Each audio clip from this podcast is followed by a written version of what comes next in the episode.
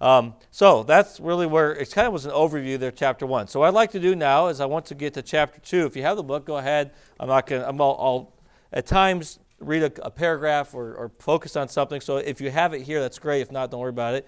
Or you can look on with some, somebody else. But we're in chapter two, called "Recognizing the Evil Within." Proverbs 14: There is a way which seemeth right unto a man, but the uh, and thereof are the ways of death. Please take your Bibles, ladies, and turn to Romans chapter 6 this morning. I want us to see something. Uh, we need to, if we're going to truly understand discipleship, we have to understand uh, the sin, uh, the, the flesh, I guess you could say, the sin nature that's in us. Now, there is important definition of terms because if you don't understand this correctly, you could actually uh, believe the wrong thing about yourself. Okay? And, uh, and then it would put you in a hopeless spot. All right? If you know the Lord as Savior this morning, and I don't know all your personal testimonies about when you may have come to Christ, trusting Him as Savior, if you are a child of God, and if you have put your faith and trust in Jesus Christ, there's something glorious that's happened to you according to Romans chapter 6. Right? It says in verse uh, 3, it says, Know ye not that so many of us as were baptized into Jesus Christ were baptized into His death? Therefore, we are buried with him by baptism into death, that like as Christ was raised up from the dead by the glory of the Father, even so we also should walk in newness of life. For if we've been planted together in the likeness of his death, we shall also be in the likeness, we shall be also in the likeness of his resurrection. This is an important verse now, verse 6. Knowing this, that our old man is crucified with him, that the body of sin might be destroyed, that henceforth we should not serve sin. So, First of all, you need to recognize something. When you got saved, the old man was crucified. You don't have the old man anymore. You say, Well, I have a sin problem. Okay, we'll talk about that in a minute. Okay, but you don't have the old man. You are a new creation in Christ. Isn't that glorious? In fact, who you are in Jesus Christ is righteous. That is actually your identity. Your identity is not the old man. The uh, old man, the, the, the, the sin nature that could literally do nothing right, had no ability to please God. Everything done by the old man is completely worthless, according to the scripture. No matter how good it is, it, it does not measure up because it's not God's righteousness, it's man's sinfulness. But this verse says something glorious that happened at salvation. Your old man was crucified there when Jesus died on the cross and you're identified with him, that the body of sin might be destroyed. Uh, uh, another way to actually to translate that verse would be rendered ineffective. Okay, so what it means is this your uh, flesh, you do have the flesh still, okay? Uh, your flesh is rotten. Okay, I'll just put it straight out there. My flesh is rotten, and it's still there. It's not what has to dominate me anymore because that's not who I am, but I still have it. Does that make sense? So if you were to look at a, uh, a picture of what you are, your life, before you got saved, what, what, uh, what would be the term that would characterize you was sinful, hopeless, without God, completely dead, dead to God. There was nothing there. That, that, that, that you, the, the, your spirit was dead. But then when you trust in Christ as Savior, everything changes. You're alive to God. Your, what was dead to God now is completely alive to Him, and His righteousness now is, is what characterizes you. But you have to understand, though, you still have the flesh. And so when we disciple people that know the Lord as Savior, you cannot, you have to give them the hope of who they are in Christ, but you cannot minimize their sin. Does that make sense? Their potential, the flesh. The flesh is a very ugly thing uh, that is very real. And we'll see how Paul talks about that in Romans, actually in Romans chapter 7. And so sin's absolute rule over us has been broken. Look, look, your sin Satan has no rule over you anymore. None. Zero. He's your old master. It'd be like, ladies, if you ever um, had an employer before, uh, let's give an illustration. I'm embarrassed Mrs. Salas here, but I, I know where she used to work. All right, and let's say your old uh, boss is there at Harley. All of a sudden, just today, uh, decide to call you up and say, you actually need to be back in work today. You know, you need to come in today. They're not your boss anymore. Now she enjoy. I believe you enjoy working there. She worked there for many years, but the fact is, is they have no they have no say over her anymore. She can say, "No, I'm not coming in." Okay, now maybe maybe she's so used to going in, they almost would make her want to pull that direction to go in, but she has she has she can say no, hang up the phone and be, be kind. And say hang up the phone. Say sorry. You know what? When Satan and your flesh come knocking, you can say no because the Bible says in Romans 6, that same context, that who you yield your members or who you yield yourselves to, your members as instruments to, if you yield them to uh, unrighteousness, uh, unto sin, says, yield yourself unto God as those that are alive from the dead. And the Bible talks about the fact that you are alive in Christ. You, you have, you're a new creation. You have a new master. But we have the flesh. Okay, and the flesh is the source of tendency to dethrone God and to, to view ourselves as the ruling entity of our lives. Flesh is constantly in conflict with the Spirit of God and is attempting to make life work apart from God. Let me ask you, ladies, these last few days,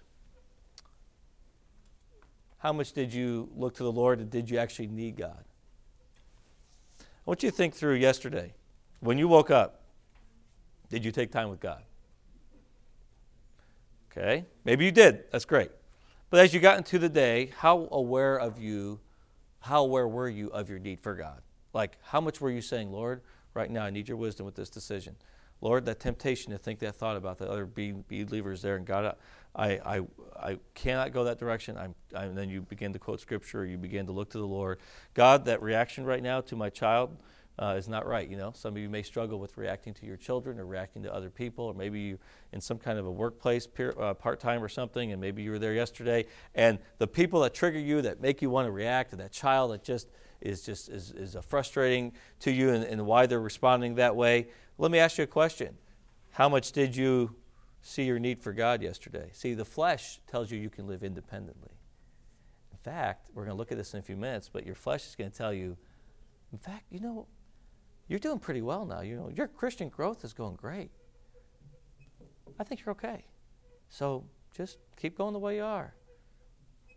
1 Corinthians 10 12, take heed when you think you stand, lest you fall. And that's another way Satan deceives us, is actually making us feel like we're doing pretty good, pretty well. And that's when we get nailed. Now look at A.W. Tozer here. He says this this is a quote in the book The witness of the saints has been in full harmony with prophet and apostle that an inward principle of self lies at the source of human conduct, turning everything men do into evil. To save us completely, Christ must reverse the bent of our nature. He must plant a new principle within us so that our subsequent conduct will spring out of a desire to promote the honor of God and the goodwill of our fellow men. Man definitely has a great need, and as he says on, on the next page here in this book, a spiritual MRI is important to see what causes our problems. Now, it's easy, especially if you got have a discouraged past. Maybe some of you ladies just have been just bound by certain aspects of sin, and you struggle with bitterness, and you struggle with relationship issues, and you're frustrated with God. You don't believe that God's really good because of things He's allowed in your life, and you just wrestle with things, and you always find yourself discouraged by yourself. And then I'm doing a chapter on the evil within you. And you're like, where's the hope in this thing? Okay, there's great hope. You have to rec- it. By the way, did you know that the greatest hope for anybody comes from a, a complete honesty about who you are and your situation? Not introspection and a despair, but an honesty, because then you can look to where there's hope. And we'll talk about that uh, briefly here. Then he talks about getting the view of man right. And as you started the book, he gave a few scenarios. I don't know if you remember those when you read them on pages two and three, but he says this. He talks about um, People trying to solve their problems like this. So you have a spoiled teen. He may stop his sulking, a desirable change, but only because his parents have acquiesced and given him the car he wanted. Or a depressed wife may become her old cheerful self again, a desirable change, but only because her alcoholic husband has granted her a divorce. A college student may be getting better grades, a desirable change, but only because she has found a boyfriend whose affection has lifted her spirits, so she feels like studying again or an embittered dock worker may stop his complaining about the foreman's decisions, a desirable change, but only because the foreman was transferred to another terminal. Do, you, do, you, do you get these points here? So, yeah, your circumstances change, so you're like, oh, okay, whew. And but it didn't actually solve the underlying issue bitterness, conflicts in your life, a lack of trust in God, um, and so on. Did you know that every one of us here in this room are all bad people, not inherently good.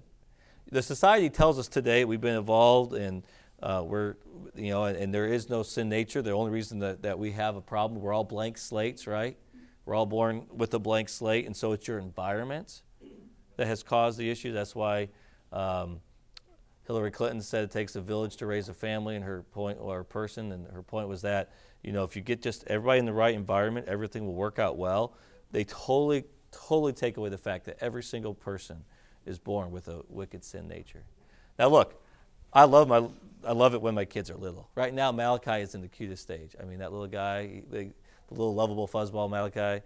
Uh, it's funny, his hair is getting blonder by the day. We'll see. We'll see what happens. It's I never thought I'd have any blonde children with my hairdo, but but anyway, so here he is, and. Um, I mean, just so cute. My, my in-laws came in town last night for Nathan's birthday today. He's turning three, and and uh, and so they're here, and it was just so funny because he hadn't seen them for only two months, but you know when they're in that that early stage, everything's new, and and so when they came in at first for a moment, he's just looking at them and.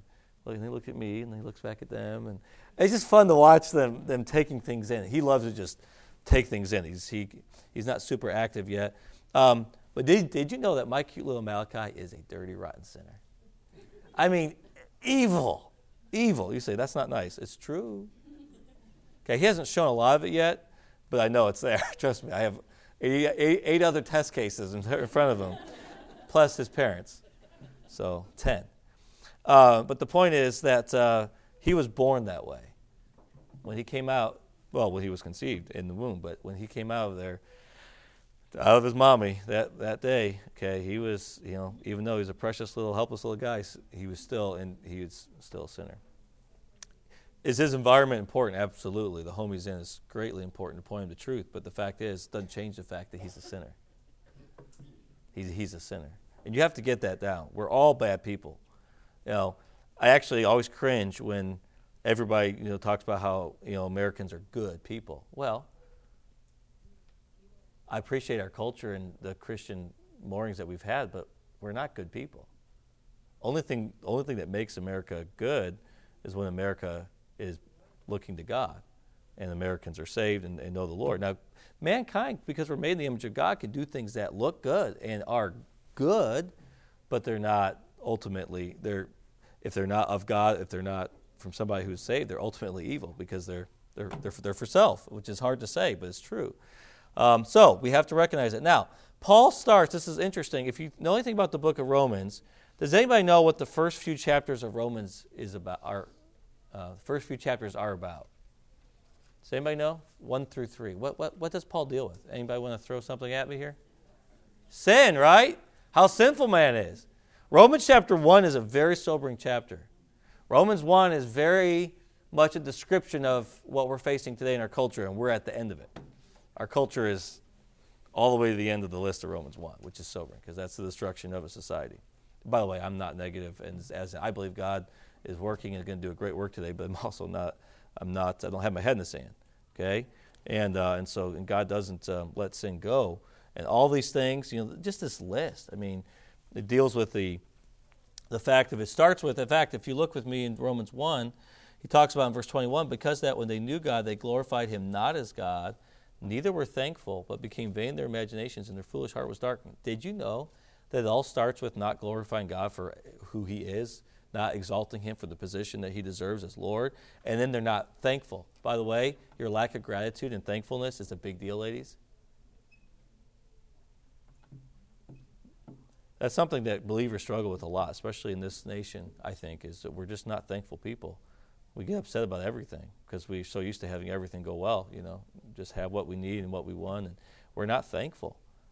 And then it gets worse. You become vain in your, your imaginations. The foolish heart is darkened, and then professing themselves to be wise, they became fools. Isn't it interesting how wise we've gotten as a country, supposedly, how smart, and yet how out of control and chaotic we are now?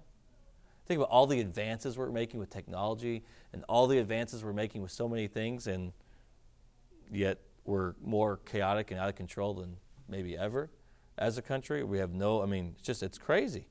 Okay? Because when we think we're wise, we're fools when we live in this mindset. And then talks about the tragedy of a homosexual lifestyle that talks about that how it's completely anti God. And then and then it goes into just a whole description of the fact that um, verse 29 be filled with all unrighteousness, fornication, wickedness, covetousness, maliciousness, full of envy, murder, debate, deceit, malignity, whisperers, backbiters, hares of God, despiteful, proud, boasters, inventors of evil things this being the parents. I keep going on and on and on. It's quite a list. It, it describes our culture. So we have to recognize that we have a problem, and it's a sin problem, okay? And uh, this is given, by the way, in Romans. Paul speaks of this before he lays out the unbelievably glorious plan of the gospel. Chapters 4 and 5, he talks about that. I love chapter 5, speaking of uh, the first Adam and then the second Adam. You know, first, first by man um, came death, sin, but uh, through the second Adam, has come life, uh, salvation, the free gift, and so on. Uh, and then into chapter 6, um, dealing with the glory, 6 through 8 of sanctification. But it all has to start with the fact that we have a sin problem. Okay? And that's where we have to, if you have the, look, can I ask you, ask you this, ladies? If I were to give the gospel to somebody and I never told them that they were a sinner, would they truly have trusted Christ? No. If they don't recognize they're a sinner, they can't be saved. You can't just go up and say, hey, would you like to go to heaven? All right, pray this prayer with me. That's not salvation. All right? What do you have to do in order to be saved? You have to recognize you have a problem. It's called sin, and your penalty is death apart from God and hell. And when you recognize that, and when you recognize the fact you have to look to God, what happens? Well, then He saves you. Didn't you know you have to have the same understanding of your flesh, though, ladies? That your flesh is wicked? I don't care how much you've grown in the Lord, your flesh is still wicked. Not that you're, you're living wickedly, but you have to un- understand the potential inside of you is there. Okay? I'm 40 years old. I've been saved since I was three. So, what, 37 years that I've known the Lord, never doubted my salvation. I praise God for that, His goodness and protecting my mind that way. But I can remember when I trusted Christ. The only memory I have from, I have two memories from Chicago. One is when I got saved uh, as a three year old, and the other memory is the day we left. That's it. That's not true. I one other one that just came to mind when we were at the house. I was, um, I remember going downstairs with my sister Ann doing something naughty, and then I don't remember what happened after my mom found me.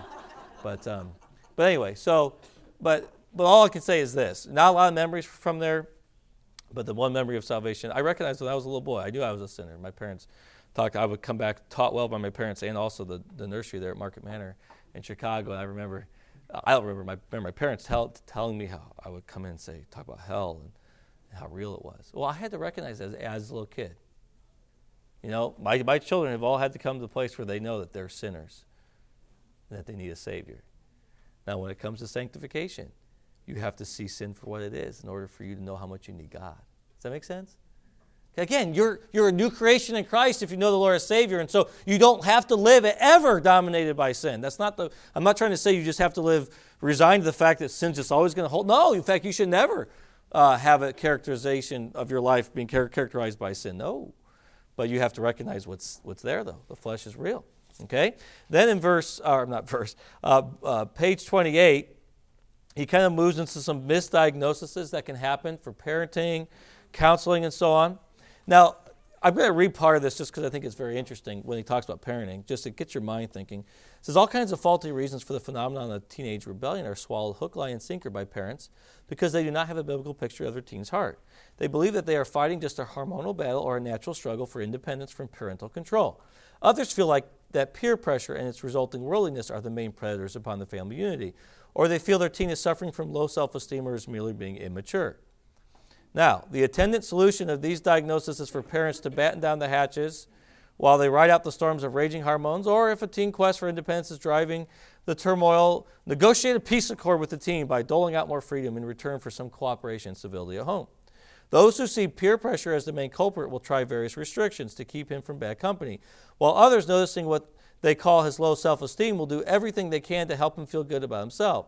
Parents who see their teens as, teen as immature can hope only that somehow and hope sometime soon he grows out of it. Now, while some of these diagnoses, like har- hormones, and there are real aspects of development, I, I get that, and peer pressure, that's real, can certainly influence a teen's thoughts and choices and will need to be addressed. So it's not ignoring that. You need to take all that consideration. Not one of them, though, strikes at the root of the problem the teen's heart itself. The issues just described are not the cause of the rebellion. Does that make sense? Okay, they're not the cause. Rather, in most cases, they reveal what's going on in his heart. So that's good news, though. Because that means if a parent understands God's view of the heart, you can begin to address the problem God's way. And by the way, we're not going to get to all the solutions today, okay? Kind of laying out an underlying foundation of our, the evil that's within us, in our flesh. So now, can I get this across to you, ladies, though? This is a really important paragraph.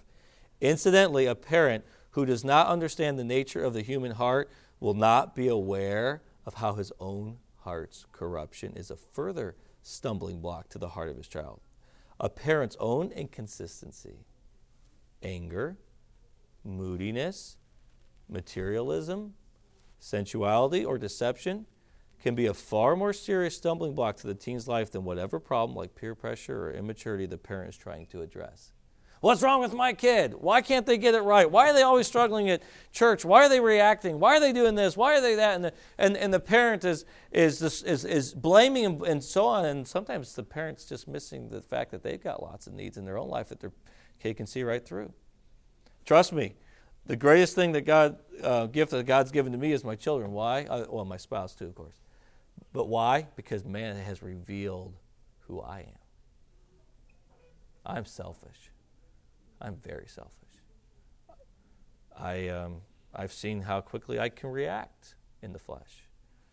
You know, the more I've been married and have children, the more I have a healthy respect for how sinful my flesh is. That's a good thing, that's not a bad thing. But your children need to see victory. They need to see when you've had, and ladies, can I just say, please always be humble and transparent when you do wrong and you react in the wrong way, or you say something you shouldn't, or or or you're struggling spiritually, your kids need to know that you see it and that you call it for what it is, and that you're willing to be humble about it. You say, well, if I admit my failure, my kids are going to think I'm, you know, I'm not, you know, I'm, something's wrong with me. No, they already know something's wrong with you. They do. They know something's wrong. I mean, it's interesting, man. My kids can see right through me. It's painful, but I'll tell you what when I say with tears in my eyes sometimes, I'll say, kids, that was horrible the way daddy responded there. God's working on my heart. Would you please forgive me? But in this home, this is not it's not acceptable, and daddy was not the right example. Does that make sense? We need to have a kind of humility. Because that's the only way ultimately we have to recognize how sinful we are. Because sometimes we excuse, well, that's just my personality. Well, mm, no, it's not. Sure, you can some, some of us have tendencies toward whatever, but it doesn't matter. All of us can have the joy of the Lord. All of us can have the peace of God. All of us can have long suffering. Why? Because if you're filled with the Spirit, that's what will be characterizing your life. Okay? Then there can be misdiagnosis in counseling and in local church settings and Christian education. And by the way, can I just mention this one? This is important point. I'm really glad he made it. I'm actually very thankful. This is a good point he made. There's a lot of times today, I remember a school that used to exist in our state, a college. It doesn't exist anymore. It was in more of um, the, um, the network of churches that our church is in. And uh, they began to say, you know, it used to be a, have a powerful mission sending um, passion, but they began to get this idea. And I remember being up there um, for somebody's graduation, and uh, that school was changing its philosophy at that time. And they began to say, you know, our kids just need less. You know, what, the reason we're struggling today is that the kids need less accountability. Let's get rid of the merits. And they started saying discipleship is just and they started just taking away the importance of accountability and and watchfulness and helpfulness in that discipleship where you're bringing kids along. And I'm tell you what, that school's not there anymore. it's completely imploded. It's tragic. It's not. It's very sad to me. Uh, in fact, in the 90s, the school I'm speaking of sent more missionaries than even the larger universities. Some of the really sweetest, great, best missionaries that I know. In fact, even Brother Okada was back in Japan last time in June, he told me he ran into somebody who, who graduated from that school. He didn't know that that pastor had, and you know, just just different ways that God worked there. But the leadership there just basically um, destroyed it from the inside out by saying that, well, we actually don't need. They're basically minimizing the flesh. You know why that is, though? It comes from a philosophy where, in, in their own lives, they were not seeing the world for what it was and the danger of the world and so much of their ministry got, got contextualized with the world. So then, therefore, why would we need to have certain regulations and standards? Because they, they were less and less in their own line seeing, in, in, in their own life, seeing the danger of some things. And it's really tragic t- to me uh, to have viewed that. I'm now been around long enough, I still feel like a kid, but I've been around long enough to see, tragically, many churches and schools that have had this philosophy either collapse or completely change and uh, they're not producing young people almost at all that have a heart for God, and they're just completely eaten up by the world. Um, you know, did you know that the megachurch movement, and uh, I'm not against a large church at all. Uh, I believe if it's done the right way and there's there's ministry and so on, God can grow. I mean, the early the early church, I believe, had many large gatherings and so on. That's, there's nothing wrong with that, but when it when the philosophy of it is um, very worldly and it's and it's all man centered and, and, entertainment. Uh, no wonder the most of the megachurches right now are shrinking. They're not all shrinking, but most of them are, especially since COVID. Why? Because the younger generation sees right through it. You have to start understanding the fact of sin for what it is. That's where it starts, you know, and not painting the world as something better than it is either. Now, I don't have time to get into this, but there's the nature of our sin nature. He talks about that, how Romans 3 and Romans 7, you remember Paul in Romans 7, he says, For I know that in me that is in my flesh dwelleth no good thing, for to do for to will or to do right is present with me, but how to perform that which is good I find not. Aren't you glad though that Paul didn't end Romans 7 and just leave it there and the book of Romans was done? No. What does he say? Um, because he was saying, I got this conflict in me. I delight after God in the inward man, but man, I stink, you know, basically is what he's saying. Man, my flesh is rotten. I see this, you know, just this the law of sin and so on. But then he says, I thank God through Jesus Christ our Lord. Okay, after he just said, oh, wretched man that I am. And then next verse, chapter 8, verse 1, there is therefore now no condemnation to them that which are in Christ Jesus. So that's the glorious thing is, yes, you got to see your sin. Look, it, Paul, who was a man of God, saw himself that wicked for God for, for, forgive us for seeing ourselves as better than we are. Okay? But then there's also, when you see yourself that way, then when you look to Jesus, there's great hope and victory there. Um, he has a little section here. I need you to wrap up quickly. I'm actually speaking in the college chapel a few moments here. Different message, so we'll uh, see if uh, I th- I'll bet you some things will come out from from from this. You know how it goes. Uh, have it your way. This whole idea of the independent self mindset of today. Um, and uh, every man did that which was right in his own eyes. It's been the all we like sheep have gone astray. We have turned everyone to his own way.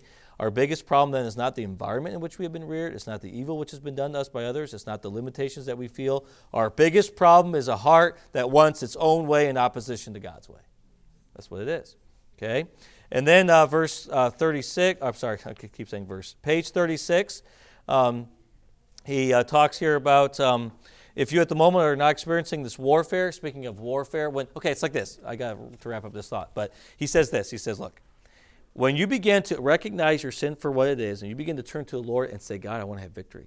These areas of frustration and anger and bitterness, I don't want them holding my life anymore. So when you get to that mindset and, and God's working in your heart, you actually will find yourself feeling like you, know, because you're going to think, oh, it should be great, but you're going to, you're going to all of a sudden, you're not drifting with the current anymore. You're swimming upstream, and there's a battle there. Now you don't have to have to, to fear it, but there, there's a battle. Either you're drifting with the current, and it's therefore you're not feeling the strength as it carries you to ruin.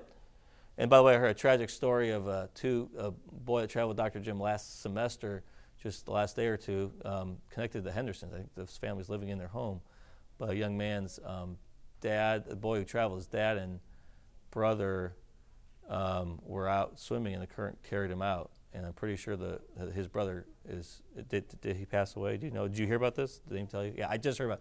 is is is he with the Lord? He died. Okay, so I only bring that story up in this context. Somebody being swept away in a current is tragic. Did you know that when you're in the current of your flesh, that's what you're heading to is destruction? You say, I know the Lord's Savior. Yeah, but there's great ruin there too. God's merciful. He's keep working on you. But if you don't listen to Him, he's, He lets you um, to reap what you sow. Okay? So don't think you're okay. Don't think you st- you're standing. Let, take heed lest you fall, Paul says. Be sober and be vigilant. Um, and then um, the flesh defiles man. He talks about how our fundamental crookedness has defiled our entire being. It's not that somebody's just more wicked, it's just we're all wicked. Okay? Now, obviously, some of us have yielded to the sin principle more, and that's tragic. And then uh, talks about how the flesh deceives man, it conceals the truth of who we are, and it causes us not to see ourselves for who we are and see God for who He is. And then it, it ultimately destroys man. Again, I don't have time to talk about that. There are a few reflection questions, most of them taken from the book. There's a few adjustments I made on a couple of them for you to think about. And uh, so I trust this will be a help to you this morning. Thank you, ladies.